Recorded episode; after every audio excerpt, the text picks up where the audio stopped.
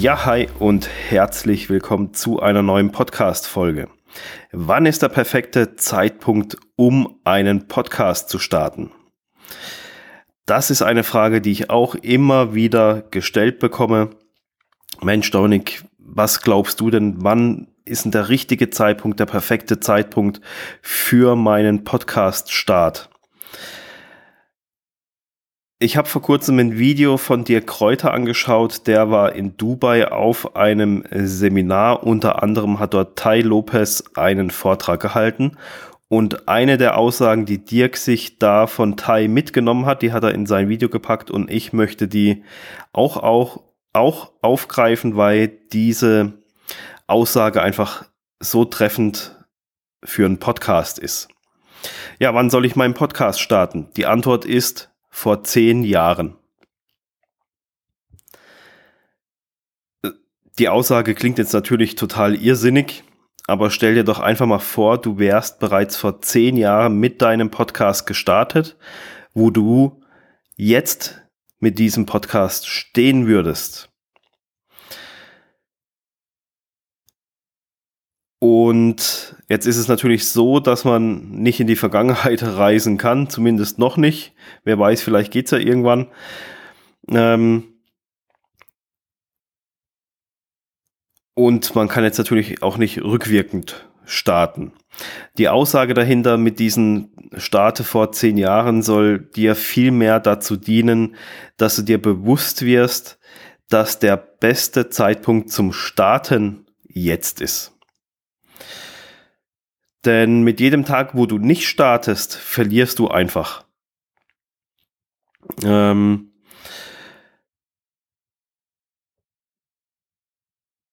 deshalb ist es auch nicht ratsam zu sagen, ja, in einem Jahr starte ich einen Podcast oder in einem halben Jahr oder ähm, irgendwann dann halt mal, wenn es reinpasst, dann, ja, dann löst dich lieber ganz von diesem Gedanken und lass es und konzentriere dich auf andere Dinge.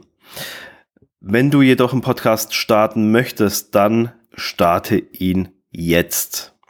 Also nicht aufschieben, nicht irgendwann, nicht 2021, 2022 nehme ich mir das mal vor. Ähm, starte jetzt Mach den ersten Schritt jetzt zum Start von deinem Podcast. Ich habe auch schon mal eine Folge zu den Aufschieberitis gemacht. die kannst du dir auch gerne mal anhören. Ich verlinke die auch in den Show Notes, ähm, falls du da noch mal reinhören möchtest. Auch wenn ich jetzt sage, starte deinen Podcast jetzt, heißt das nicht, dass du alles äh, überstürzen sollst und jetzt da Hals über Kopf, okay, jetzt muss ich halt so schnell wie möglich, damit ich nicht noch mehr Zeit verliere und noch mehr ähm, potenzielle Zuhörer verliere letztendlich noch mehr Reichweite verliert. Deswegen sollst du jetzt nicht ähm, Hals über Kopf da lostreten und deinen Podcast irgendwie rausbringen, sondern der Start insgesamt, der Launch und alles, der soll natürlich schon geplant sein und, und durchdacht ähm, losgehen.